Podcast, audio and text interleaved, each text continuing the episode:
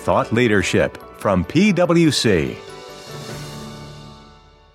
Welcome to PwC's Accounting Podcast. I'm Heather Horn. Today, we're coming to you with the start of a special surprise ESG mini-series that we'll be releasing on Wednesdays for the next few weeks. In this short series of episodes, we're going to take a stroll through the neighborhood of different industries to gain an understanding of the challenges and opportunities that companies face in each business sector as they work through implementing and reporting on ESG. While each episode will focus on a specific industry, think retail, real estate, technology, and more, our listeners on this podcast, of course, span all industries so don't worry, there's definitely something in here for all of us to learn. As you'll see, many of these themes are universal. As the last few years have shown us, whether we're talking about supply chains, geopolitics, or greenhouse gas emissions, the reality of today's business climate is that we're perhaps more in- interconnected than we realized. Take a net zero strategy as just one example. As companies work through their scope 3 emissions inventory, it's important to understand all aspects of their value chain, including the challenges facing their suppliers and customers who come from a multitude of industries. So it's important that finance leaders have a sense for all of these moving parts and all of these interconnections. And that's what we're going to give you with this mini series. A lot of these conversations will focus on the SEC's recent climate disclosure proposal, but they definitely go beyond that. So be sure to join us for each one to get a sense for the total ESG landscape. And one more surprise. We're doing something we haven't done before on this podcast. We actually have a special guest host. Frequent listeners will remember Casey Herman, who's been on the podcast many times, as well as on our webcast. Casey is the leader of PwC's US ESG practice, so is at the forefront of leading our teams who are helping clients work through and capitalize on their biggest ESG challenges and opportunities. And I have to say, from a personal perspective, I've worked with Casey for years and years and years, and I know you're in great hands. Putting in some sort of automation, because if you're really driving towards certain targets, hopefully they're based and, linked to operational achievements or goals anyhow. But if you wait till after year end, you see how close you are and you kind of cross your fingers, what's the sense of having a target if you only get to know how much how well you're doing against the target and you only get to make decisions once every 12 months really just something to think about. Even though you think you get that baseline nailed when you set the target often when we're working with clients around um, their roadmaps to achieve targets the, the, often one of the things we're finding is, is some opportunities for improvement with their data collection and measurement even in that initial baseline. Those are our guests, John DeRose and Julie Bogus, partners in PwC's ESG practice focused on consumer markets, which is PwC lingo for companies that are end consumer facing. Think retail, hospitality, and more. John and Julie have a wealth of experience they'll bring to this episode. I hope you find their conversation with Casey interesting and insightful. So, with that, let's get started. John and Julie, I'm really excited to have this conversation with the two of you today, in, in part because um, I do have some some pretty good inside knowledge on the clients that you all are working with and the perspectives you're getting from from those interactions. So I'm I'm really excited to hear uh, your observations and some of your insights today. Um, to start with, uh, you know, I, I, think our audience is all pretty aware of the Securities and Exchange Commission's proposed rules on climate change disclosures. But just to ground everyone on on on that topic, uh, John, could you give us just a, a quick high level overview of what the SEC has proposed?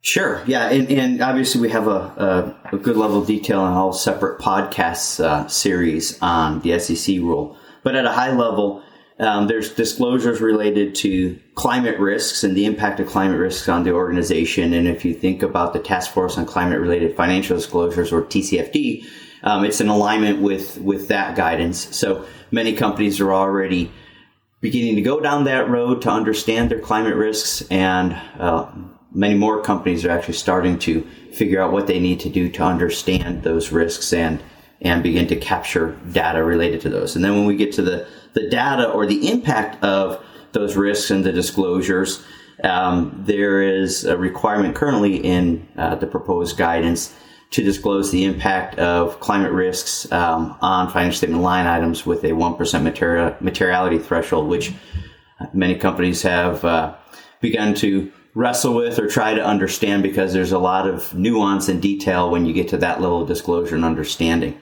Um, from a uh, disclosure perspective, as far as emissions go, there's a requirement to disclose scope one and scope two greenhouse gas emissions.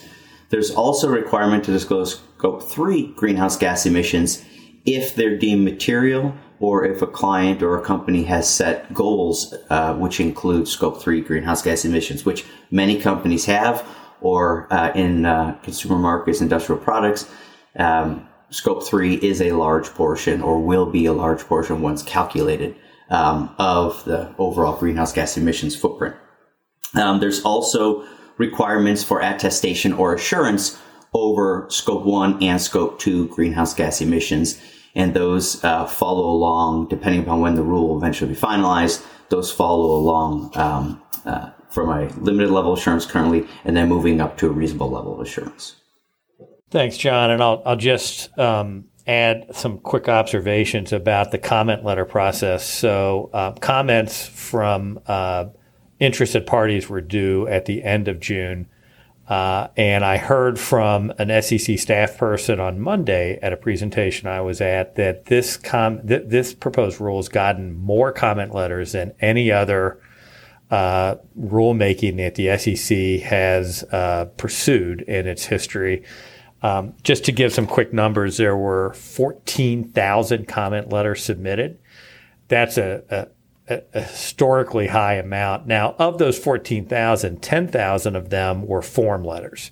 So uh, there were at least 28 different standard letters that were sent in multiple, multiple times.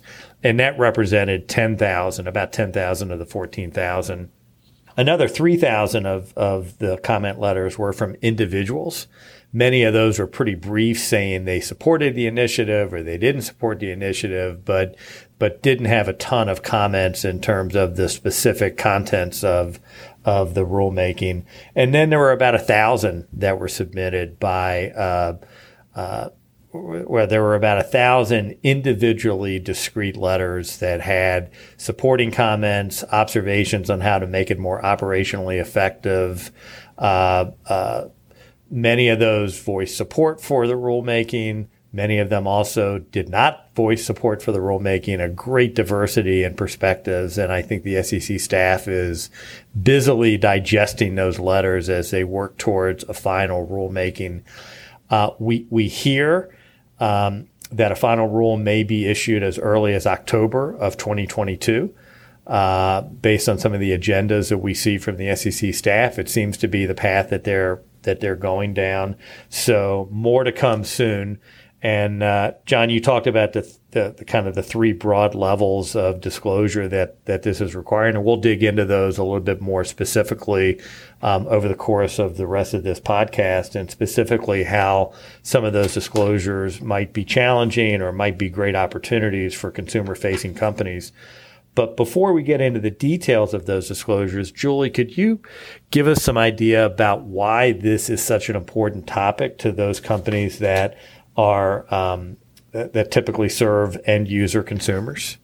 Absolutely. Well, if you're joining this podcast, your your own market research probably also tells you that increasingly consumers are interested in understanding the environmental performance, environmental and social per- performance of the the companies that they purchase goods and services from. A couple specific data points from, from our research and surveys. We do a, a consumer insight survey, and, and last year we, we learned that 85% of consumers reported that they are more likely to buy from a company that stands up for environmental or other ESG issues.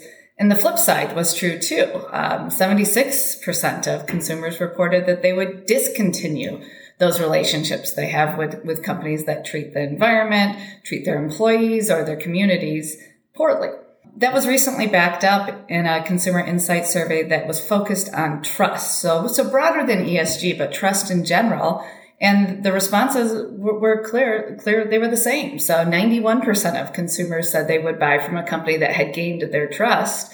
And importantly, 14% of those said that they would buy significantly more from those companies. But the flip side stayed true. 71% of customers said that they would buy less if a company actually lost their trust. And the important thing to notice here is that 73% said of those of us that are in consumer said we would spend significantly less with, with companies that had had lost our trust. So thinking about what you're putting out there while we're talking about the SEC and investor led initiatives, this this data is, is multi-purpose and um, it, it's important for it to be complete and accurate as we'll, we'll talk about today. Yeah, Julie, it highlights such an important issue. This is a business issue, not a compliance and reporting issue. There certainly are compliance and reporting challenges to this, but but if you're a consumer facing company, your customers are making decisions in part on their perception of, of your position um, based on some of this data. So, uh, you know, this isn't just for the external reporting folks and the general counsel. This is a business issue that that is of critical importance. Because this data is important, I guess I'll ask this to both of you, John and Julie. Um, uh, companies and, that are consumer facing have been voluntarily reporting much of this data for many years. Give us some perspectives on on some of those voluntary reporting initiatives and and where uh, these consumer facing sectors stand compared to the broader economy. Sure, I, I, can start, Julian. Feel free to weigh in. Um, you know, when, when, we look at certain studies that are out there, about 92% of the S&P 500 issue or provide ESG information out in the public domain. Um, when we look at consumer markets, industrial products type companies, you know, averages between 70 and 80%. So all of that reporting has been um, uh, voluntary reporting up to this time. There are different initiatives here and there in the U.S. There are things happening overseas. Um, but if we think about it, it's it's been driven over the past several decades based upon transparency and the need from various stakeholders for additional information. And what's happened, and you, you can put any timeline you want on it, but what's happened more recently uh, is investors and asset managers are starting to use this information to understand the well-being of an organization to make better decisions about investing or directing the flow of capital. And now we're also seeing, as Julie mentioned, the business, the B2C aspect. Consumers are looking for this. There's also a B2B perspective. There's a B2B perspective to, to monitor your value chain and work with partners who are like-minded and are also treating the environment and their people in the same way that uh, you, you, the company wants to treat um, their people and the planet. But there's also some requirements being put in place from a B2B perspective in order to capture that scope three greenhouse gas emissions, as I mentioned, and in order to help drive broader initiatives and make change in the market. So you know, this is all being done without regulation. And then, as we mentioned, you layer on what's happening with the SEC. So it's really elevated the need to capture good data, the need to have it timely, and, and the need to use it for internal decision making purposes. I'll just add one one of the interesting things that that I think has come out of all of this discussion around the SEC has been bringing together different parts of the organization. So over the past two decades, and, in some cases, was companies have been putting out their GRI or Global Reporting Initiative reports to a multi-stakeholder audience, or their SASB, the Sustainability Accounting Standards Board.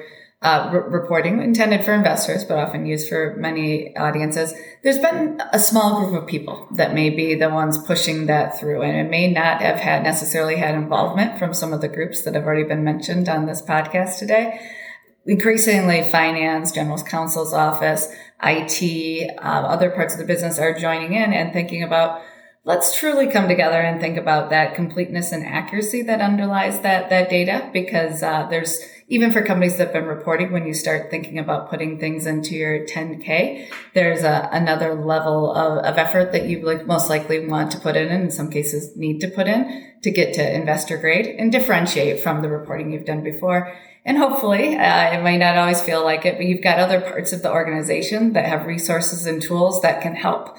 Um, thinking about technology that can serve you for both your reporting to the SEC, but also some of these other voluntary reports that, that Casey asked about.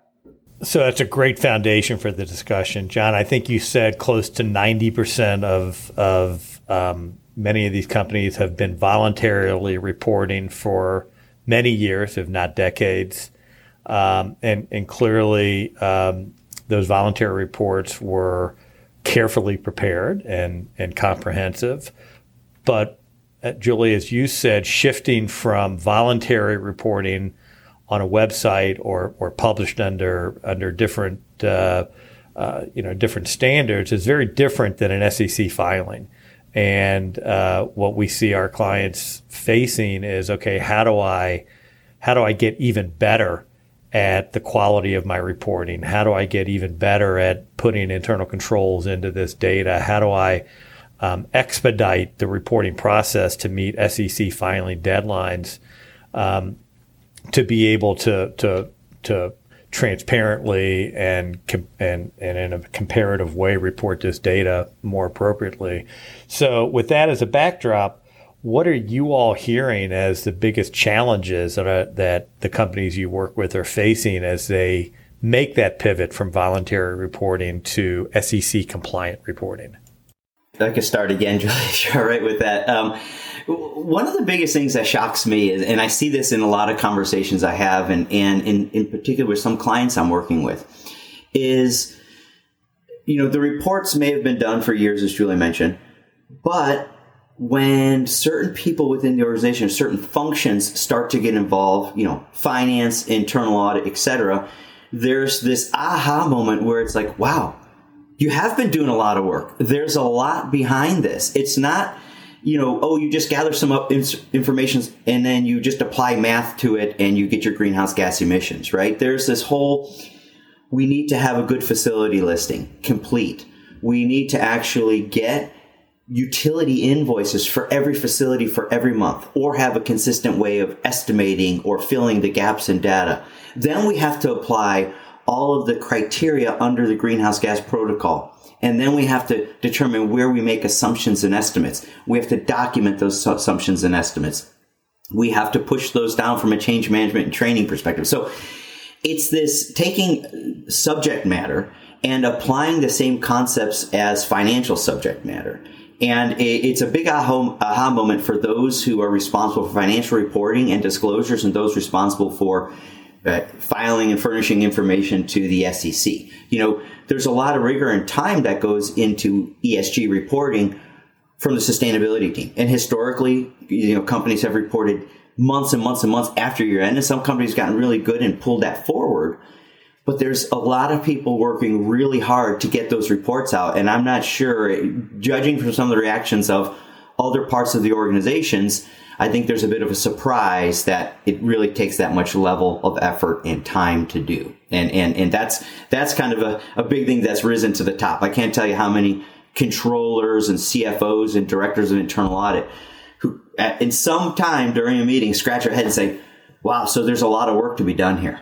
And I'll just add, we, we've talked a lot about companies who maybe have been at the journey of voluntarily reporting on ESG performance for some time. I'm always conscious there are thousands of companies out there that haven't been, and some of you may be listening right now. So, um, and, and, perhaps that's an opportunity, right? You you can you don't have any bad habits you have to uncover, and you can you can focus on what matters. But regardless of whether you're a company that's just starting out or one that's been voluntarily reporting, I'll I'll just name a couple areas of specifics from from the proposal that uh, hear a lot about, including on my last call today. Um, but one of those being scope three emissions. So thinking about value chain greenhouse gas emissions. So emissions outside of your own operations. Um, we'll talk a little bit more about it later, but in, in our industries, uh, predominantly come from purchased goods and services, which may mean thousands, if not tens of thousands of suppliers. Uh, so difficult to think about how to get your arms around there. Um, and then also the the financial statement footnote disclosure, where uh, companies are expected to apply a one percent materiality threshold to financial statement line items that might be subject to to um, climate events or transition activities, and make certain disclosures there. That's something that hasn't typically been included in in voluntary reporting, so it's it's new for everyone And the data to do that analysis isn't something that's necessarily readily available. You're not necessarily tagging expenditures or tagging expenditures that you might be making um, as a result of commitments you've made to reduce your greenhouse gas emission. They're just simply capitalized or expensed, and, and you're going to have to figure out how to pull that out. Julie, I think that's going to be particularly complicated. Um, you know, as you know, I come from a utility company background and they're used to tracking their storm costs when there's a major storm event and they're used to tracking things by work order, but most companies don't necessarily do that. And carving that data out is going to be really complicated. I, would also say that as, as we have started to review the comment letters, those thousand individual comment letters, the number one um, suggestion to the SEC on how to improve this rule is to is to have a different approach than the one percent threshold within the footnote disclosure. Um, our own comment letter, PwC, suggested, you know, falling back to an overall financial statement materiality threshold, but also not making these disclosures financial line item specific, but but event driven.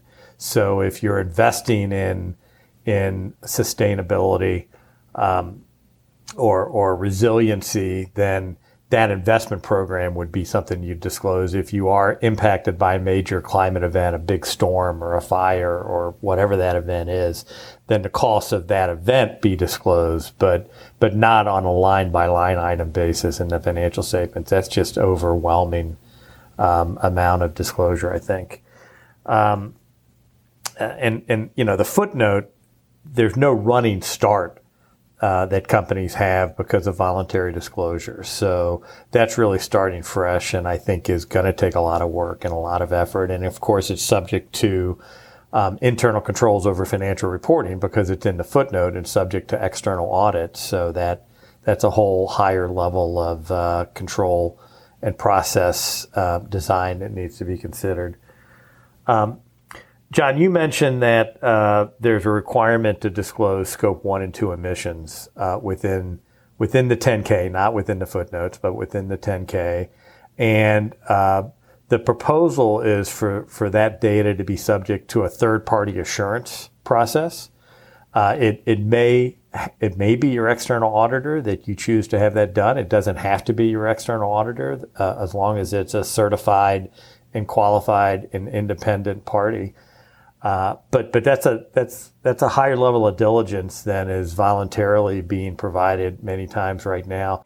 Hi, it's Heather. Let me jump in here to clarify for our listeners. The third party attestation requirement in the proposal applies only to accelerated and large accelerated filers. For the consumer facing industries, what are the what are some of the most um, uh, challenging aspects of gathering and reporting that data. Yeah, and, and there, there's you know there's a lot, and they crop up in different places. But you know, and, and I kind of touched on it earlier. Um, when we think about data and data flow, and you always think back to the source. You know, many companies have a problem or have issues or take a lot of time just to reconcile their facility listing, right? I mean, they have something reported in in the K. They have something on the website. You go to real estate and you get a list, and now you've got three different versions.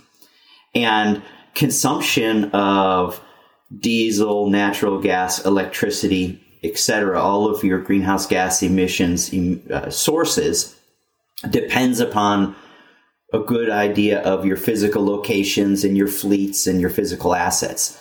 So really getting that list reconciled and nailed down is important. And then actually saying, wow, we need that 12 months of data for all these sources. And if we lease a building, do we have operational control, financial control? Are we able to get consumption? Do we have to estimate consumption? So there's a lot of challenges in getting that raw data. And that raw data is the basis for calculating that, that raw consumption data is the basis for calculating greenhouse gas emissions. So that's a big challenge is the data gathering.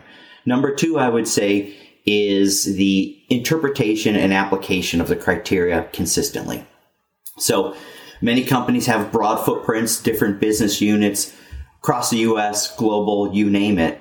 And actually interpreting, say, the greenhouse gas protocol, consider that your accounting criteria interpreting that and making sure that it's applied for through all of your business units so that when you get the data, they have good source data, and they're giving you the information to, to, calculate the greenhouse gas emissions, you're calculating apples to apples across your entire boundary. You're not doing it slightly different here or there. Um, and then the actual documentation of that entire process and the change management that I mentioned. Um, and finally will be the timeline you know, like I said, it could take months and months after year end for companies to get their ESG information out. And now we're going to slam it into the uh, 10K and really shave off a lot of time. Um, so those would be the, the, the, four big issues in getting the data together. Julie, I don't know if you've seen anything else or have anything to add. I'll just add the the human element. Uh, you know, once you figure all these things out, it's not enough to just figure it out once, but how do you upskill the people around the world at all these facilities, for example, that may have to have involvement here and, and keep upskilling because the same people may not be available in, in the future. And, uh, and most of us need things repeated more than once. It's not as simple as getting on a webcast one time saying, here's the new way you do things. Uh, it's important to think about an ongoing change program to, to make sure people understand their responsibilities in this process. Yeah, and I, I, think an underappreciated complexity among many is the difficulties of scope two emissions. And, you know, especially for retail oriented uh, businesses that have operations in many, many thousands of locations, you know, getting not only the energy usage data, but the carbon content of that energy usage and figuring out over what period of time you want to measure it. Is it an annual average? A monthly average, an hourly average, and reporting in different jurisdictions, different, you know, even different uh, places within the U.S., different different grid spots within the U.S. is going to be very different. So I can see that evolving and and taking a lot of technology, frankly, to get your arms around it if you have a very uh, decentralized and distributed business model. So if that's hard, um, Julie, tell us how hard Scope 3 uh, disclosures are going to be. Similarly, along those, lines, like you said, you know, as, retail and hospitality companies, they have a lot of their own locations. Your suppliers have, you have even more suppliers. So, uh, when we, we think about uh, consumer products, uh, retail, hospitality, airlines, uh, a, a, large source of your emissions do come from the goods and service you purchase in order to serve your customers or make your product um, or, or sell the collection of products you do. And what you might be immediately thinking about is a consumer products company might have thousands of SKUs, and they do. Retailers sell thousands of things.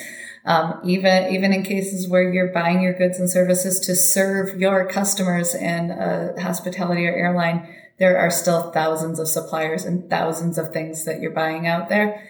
Um, that's one of the big challenges for, for consumer markets companies It's just the sheer number of suppliers that you have to think about calculating your calculating and modeling your purchase goods and services, which is typically among the largest sources of scope three or value chain emissions. Uh, another one, of course, is transportation and distribution.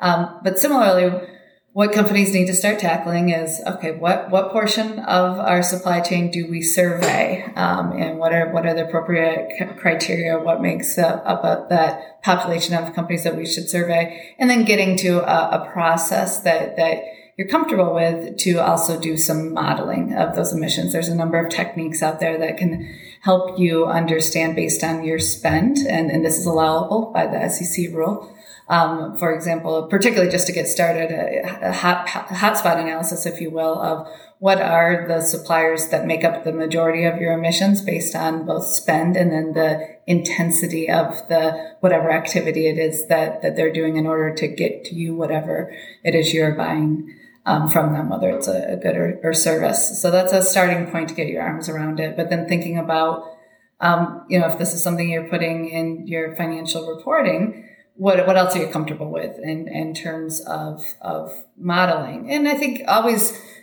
this is an area where uh, you know many people are still kind of throwing up their arms and saying we're not sure how we're going to do this, um, and it's definitely an area where, um, as already noted, there, has been some comments, but I think one of the key things I talk to clients about is thinking, keeping in mind what's what could be important to investors. As we talk about the SEC rule, we want to think about what information is useful to investors and having that guide those activities.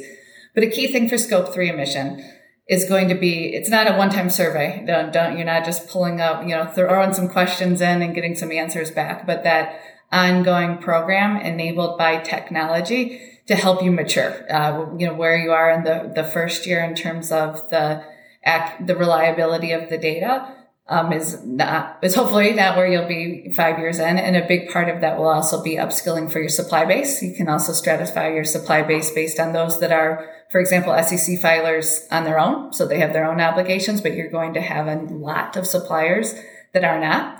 You're most likely not their only customer, so you're not the only one asking them for for reliable greenhouse gas emissions data. But important to start thinking about how it's not just you in improving your own processes, but how do you help your suppliers, often engaging with industry organizations to improve their own capabilities as well.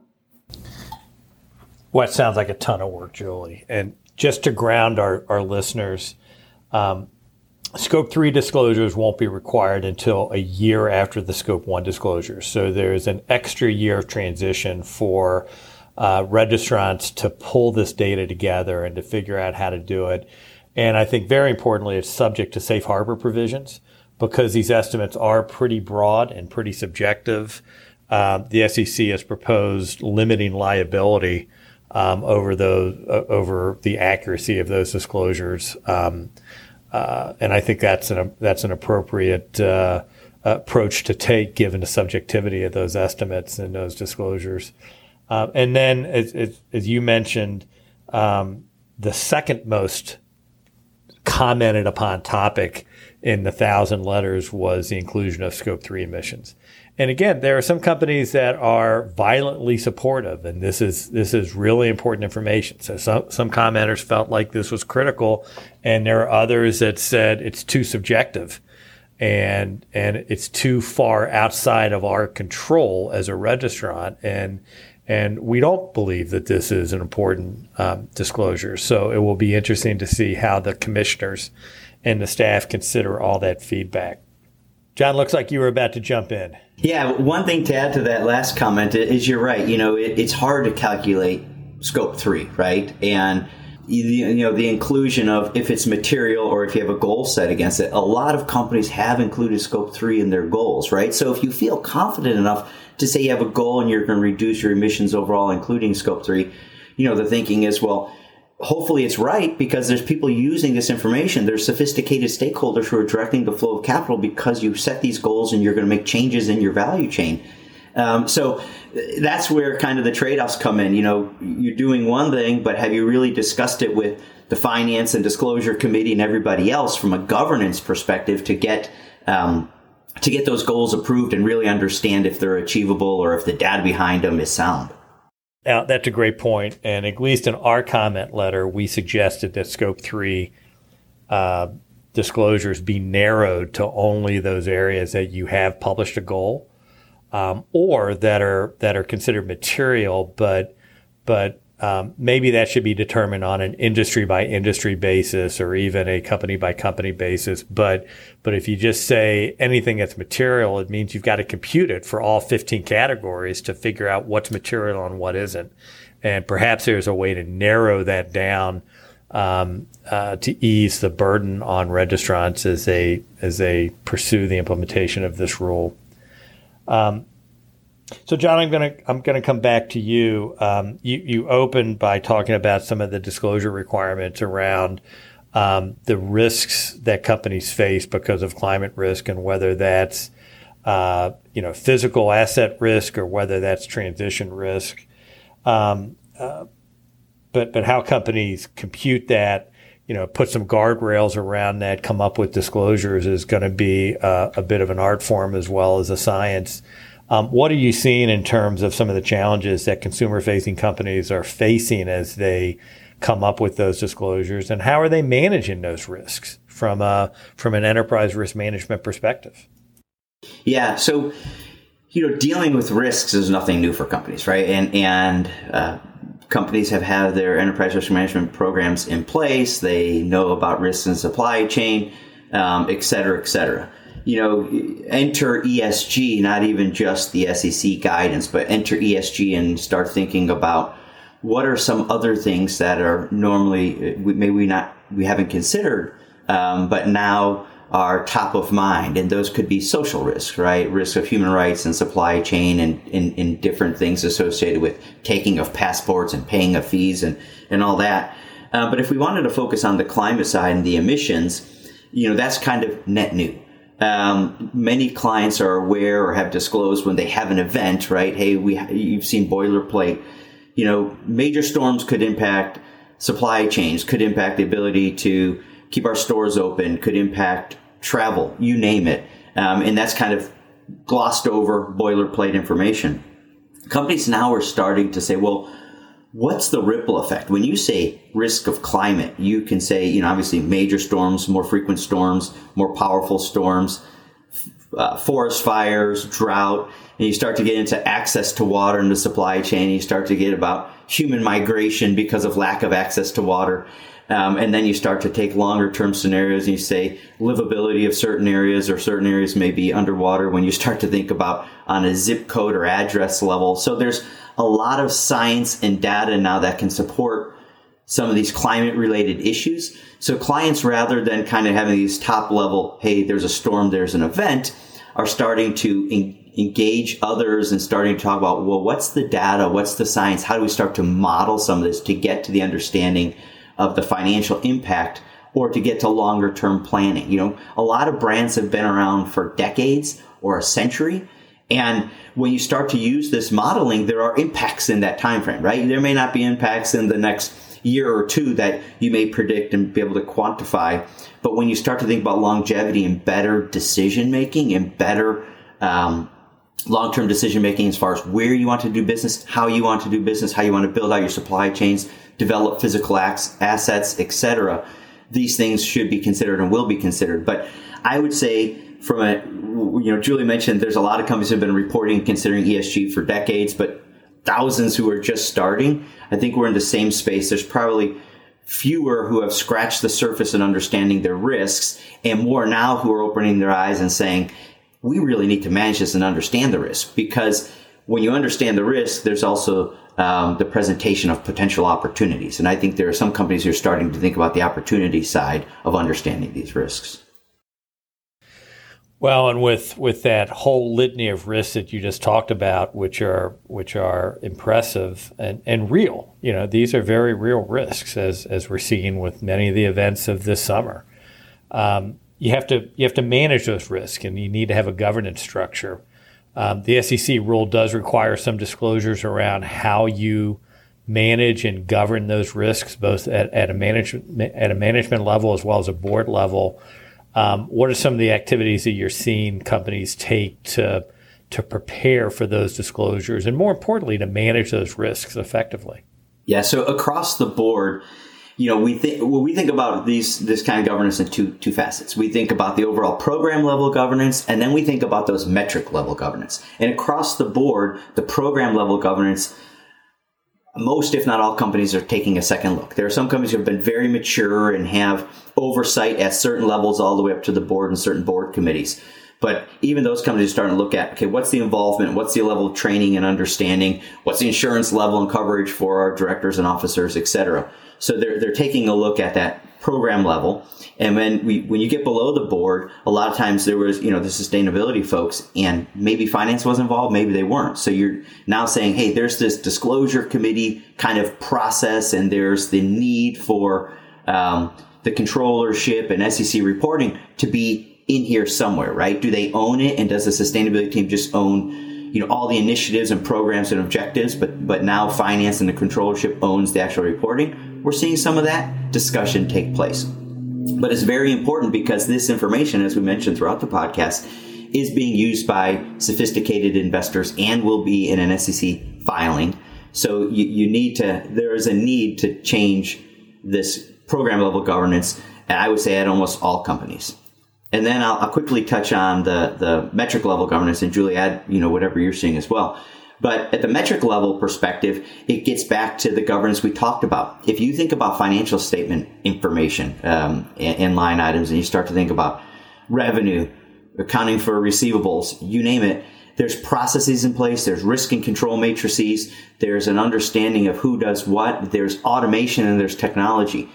Many companies are still running this stuff on Excel spreadsheets. We've seen the proliferation of um, solutions in the space, and there's a lot of good ones out there, but it just shows that there's been a, a, a vacuum or a void of this level of documentation and technology to meet the metric level governance requirements for this investor grade reporting in a timely manner.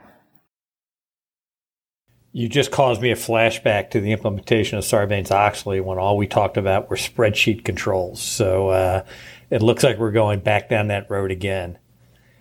Um, Julie, let me finish up with let's finish up with a, a more strategic business topic. Um, you mentioned some great statistic at the at the kickoff of the podcast that 80, 90% of consumers said that they would make buying decisions influenced by their perception of, of how companies are um, investing and focused on ESG topics in general, but environmental topics in, in particular. So, because of that, a lot of consumer facing companies have set aggressive carbon reduction or net zero goals. And um, you know those those create lots of opportunities and challenges as well.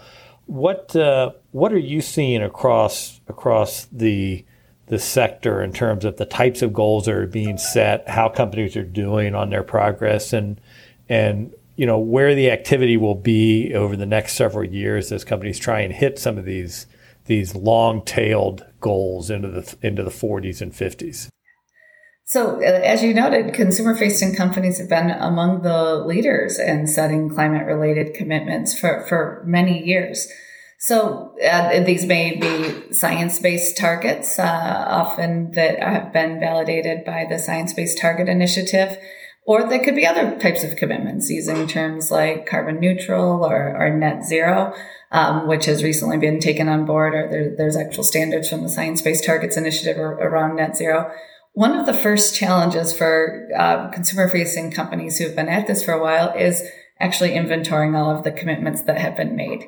Um, intentionally, uh, you may have made uh, several different types of, of, commitments. One, for example, might be with the SBTI, the Science Based Targets Initiative, uh, because that's what your investors have asked for. In consumers aren't typically experts on what's required from the SBTI, so you might be using different terminology such as uh, carbon neutral, and you might even extend that to just a, a certain brand as carbon neutral, or even an individual product within that brand is carbon neutral because you've probably determined that that might be what resonates more uh, with with your consumers who don't associate with the, the full company, but their experiences are, are with those brands or those those products.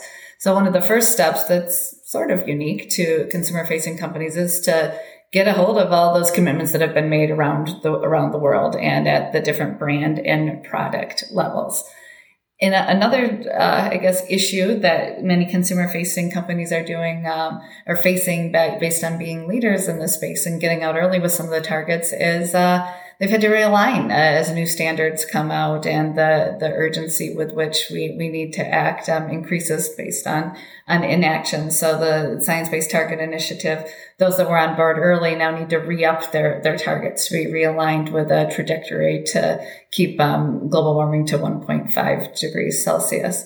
Uh, so that's another activity that, that's being undertaken. At the same time, the, these companies are trying to figure out how to translate from voluntary um, reporting on this to reporting in in SEC filings. So it's an it's an it's an opportunity right now to think about those different types of commitments and to be very transparent in your recording reporting about what you mean by each each one. Um, carbon neutral operations. What specifically does that mean? Science based target is it in adherence with certain standards, or have you you know applied a science based approach but not necessarily gotten that verification? So definitely an activity to behind the scenes to get that undertaken. And then when we think about challenges to, regardless of whether it's a science-based target, a net zero target, carbon neutral target, any kind of ambitious greenhouse gas reductions target, um, they're not easy. Uh, so uh, challenges that consumer facing companies are looking at include that that inventory back to some of what John talked about earlier it's it's not easy and it's been done over time with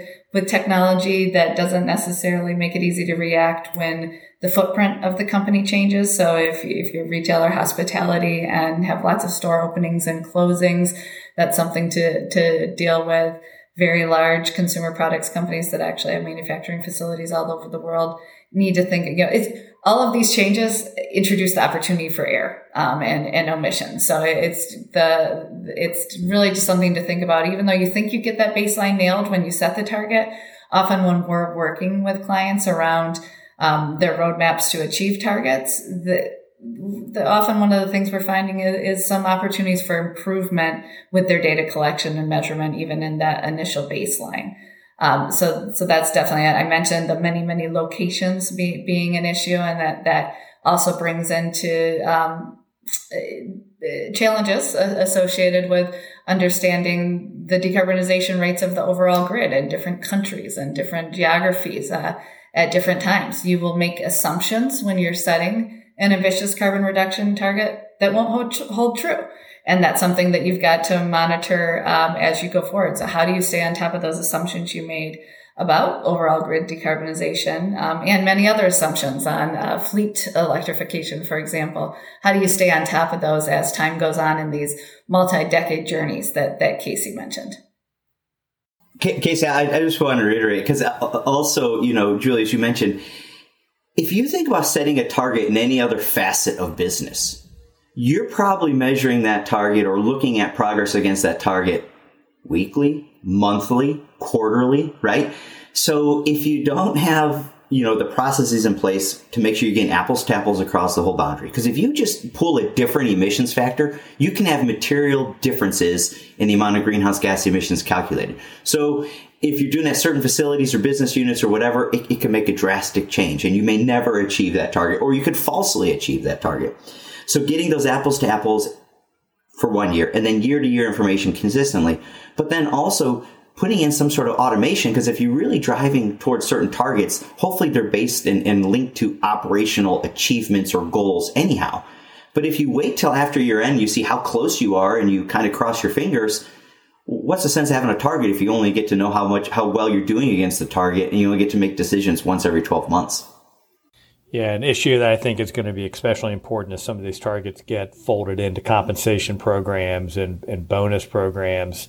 Uh, you can you can only manage what you can measure, and being able to measure it on a continuous basis is, uh, you know, a, a, pretty significant evolution from where most companies are at now. So um, maybe I'll just finish with a final word that all this sounds um, uh, very ambitious and there is an awful lot to do. And, and frankly, it can sound a little bit overwhelming. Uh, but but as perspective, as as you all can see, um, uh, you know, by the gray in my beard, um, I can remember. I, I, don't quite remember when people were using manual ledgers, you know, pen and ink in in ledger books, but I certainly remember card readers and mainframe computers and many of the challenges we're talking about um, in terms of environmental reporting were faced 30 years ago, 40 years ago by financial reporting. And the world evolved and technology evolved and and ERP systems came in. Now there's cloud-based systems and and the ability to dive into this data at an incredible level of minutia on a on a hour by hour basis um, across the globe is incredible. The same is going to happen for this non financial data.